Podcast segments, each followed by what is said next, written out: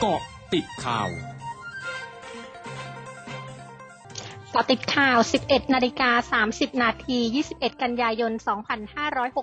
2564พลเอกประวิตยวงสุวรรณรองนายกรัฐมนตรีในฐานะผู้อำนวยการกองอำนวยการน้ำแห่งชาติ หรือกออนช สั่งการไปยังกอนช กองทัพ กระทรวงมหาดไทย และกรุงเทพมหานคร เร่งให้ความช่วยเหลือประชาชนและเกษตรกร ที่ได้รับผลกระทบจากภาวะน้ำท่วมขังอย่างเร่งด่วน โดยกำชับให้ทุกหน่วยงานลงพื้นที่และให้นำเครื่องมือเครื่องจักรกลทุกชนิด พร้อมยานพาหนะเพื่อสนับสนุนการเคลื่อนย้าย และการระบายน้ำที่ท่วมขังออกนอกพื้นที่สัญจรโดยเร็วพร้อมเผยในวันพรุ่งนี้ตนเองและคณะมีแผนงานที่จะลงพื้นที่บริเวณโครงการส่งน้ำและบำรุงรักษาบางบานอำเภอบางบาน จังหวัดพระนครศรีอยุธยา เพื่อเยี่ยมเยียนให้กำลังใจและให้ความช่วยเหลือพี่น้องประชาชน และติดตามความพร้อมของการบริหารจัดการน้ำหลากในพื้นที่ลุ่มต่ำของลุ่มน้ำเจ้าพระยาตอนล่างคุณหญิงกัลยาโสพลพนิษฐ์รัฐมนตรีช่วยว่าการกระทรวงศึกษาธิการเผย ขณะนี้กระทรวงศึกษาธิการอยู่ระหว่างการทำแบบฟอร์ม สอบถามความสมัครใจของผู้ปกครอง เพื่อยินยอมให้นักเรียนที่มีอายุระหว่าง 12 ถึง 18 ปีเข้ารับการฉีดวัคซีน รวมถึงประสานความร่วมมือกับกระทรวงสาธารณสุข ในการทำคลิปวิดีโออธิบายให้ผู้ปกครองเข้าใจถึงการฉีดวัคซีนในเด็ก โดยยังคงยืนยันจะเริ่มฉีดวัคซีนในวันที่ 4 ตุลาคมนี้ เพื่อให้ทันเปิดภาคเรียนที่ 2 ซึ่งนักเรียนที่ฉีดวัคซีนแล้วก็จะสามารถมาเรียนแบบออนไซต์ได้ตามปกติ แต่หากรายใดยังไม่ได้ฉีดวัคซีนก็จะต้องเรียนออนไลน์เช่นเดิม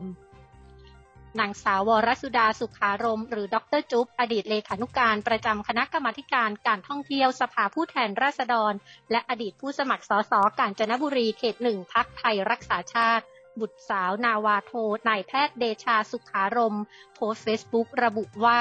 นาวาโทนายแพทย์เดชาสุขารม อดีตรัฐมนตรีว่าการ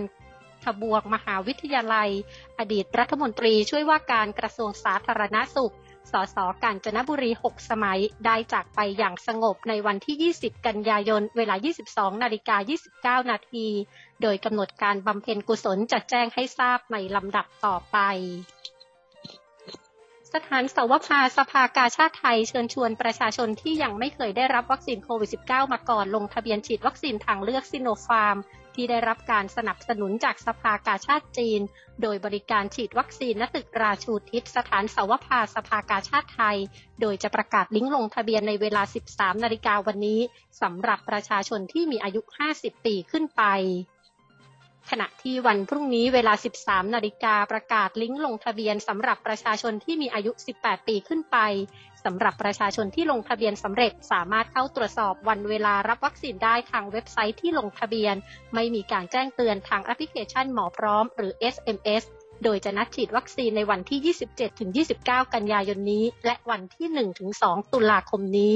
โดยประชาชนที่ได้รับสิทธิ์ให้นำภาพถ่ายหน้าจอที่ลงทะเบียนสำเร็จ และบัตรประชาชนแสดงต่อเจ้าหน้าที่ตามวันที่นัดรับวัคซีน ทั้งนี้ประชาชนที่ได้รับสิทธิ์จะได้รับวัคซีนซิโนฟาร์ม 2 เข็ม เข็มที่ 2 นัดห่างจากเข็มแรก 3-4 สัปดาห์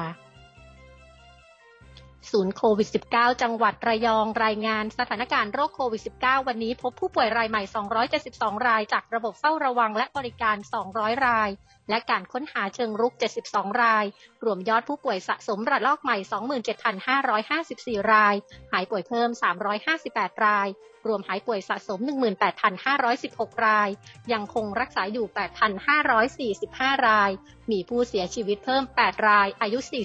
45-83 ปี ส่วนใหญ่มีโรคประจำตัว รวมเสียชีวิตสะสม 135 ราย ช่วงหน้าคืบหน้าข่าวอาเซียนค่ะร้อยจุดห้าคืบหน้าอาเซียน นายแพทย์นูฮิชาม อับดุลลา ผู้อำนวยการใหญ่กระทรวงสาธารณสุขมาเลเซียเผย กระทรวงตั้งเป้าฉีดวัคซีนโควิด -19 ในกลุ่มเด็กๆ ให้ได้ร้อยละ 80 ก่อนที่โรงเรียนจะกลับมาเปิดการเรียนการสอนในปีหน้า หลังจากในปีนี้มีเด็กติดเชื้อไวรัสโควิด -19 เสียชีวิต 67 ราย เพิ่มขึ้นจากปีก่อนหน้าที่มีเด็กเสียชีวิต 6 ราย นอกจากนี้ผู้อำนวยการใหญ่กระทรวงสาธารณสุขมาเลเซียกล่าวว่า จากการเก็บรวบรวมสถิติ พบว่าแนวโน้มการติดเชื้อไวรัสโควิด -19 ที่เพิ่มขึ้นในกลุ่มผู้ที่มีอายุต่ำกว่า 18 ปีกำลังเป็นเรื่องที่น่าวิตกกังวล เช่นเดียวกับการเสียชีวิตจากเชื้อไวรัสโควิด -19 ในกลุ่มผู้ที่มีอายุดังกล่าวที่กำลังพุ่งขึ้น เป็นเรื่องน่าวิตกกังวลเช่นกัน สำนักงานเขตมงคลบุรีในจังหวัดบันเตียเมียนเจยของกัมพูชาเตือนประชาชนวานนี้ เกี่ยวกับความเป็นไปได้ที่จะเกิดน้ำท่วม เนื่องจากระดับน้ำในแม่น้ำมงคลบุรีเพิ่มสูงขึ้นอย่างต่อเนื่อง โดยเฉพาะผู้ที่พักอาศัยตามริมแม่น้ำมงคลบุรีให้ระมัดระวังเป็นพิเศษ ขณะที่ทางการเตรียมพร้อมทั้งเรือเสื้อชูชีพและที่พักชั่วคราวทั้งหมดคือเกาะติดข่าวในช่วงนี้ไทยดัญญางานสถินรายงานค่ะ